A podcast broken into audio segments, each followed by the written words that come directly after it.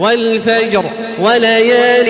عشر والشفع والوتر والليل إذا يسر هل في ذلك قسم لذي حجر ألم تر كيف فعل ربك بعاد إرم ذات العماد التي لم يخلق مثلها في البلاد وثمود الذين جابوا الصخر بالواد وفرعون ذي الأوتاد الذين طغوا في البلاد فأكثروا فيها الفساد فصب عليهم ربك سوط عذاب إن ربك لبالمرصاد فأما الإنسان إذا ما ابتلاه ربه فأكرمه ونعمه فيقول ربي أكرمن وأما إذا ما ابتلاه فقدر عليه رزقه فيقول ربي أهانن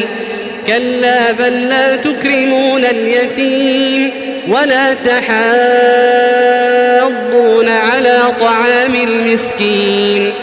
وتأكلون التراث أكلا لما وتحبون المال حبا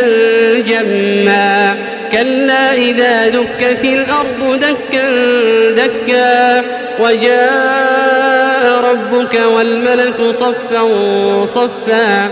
وجيء يومئذ بجهنم يومئذ يتذكر الإنسان وأنى له الذكرى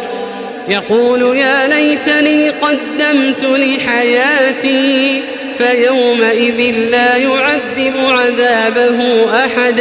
ولا يوثق وثاقه أحد يا أيتها النفس المطمئنة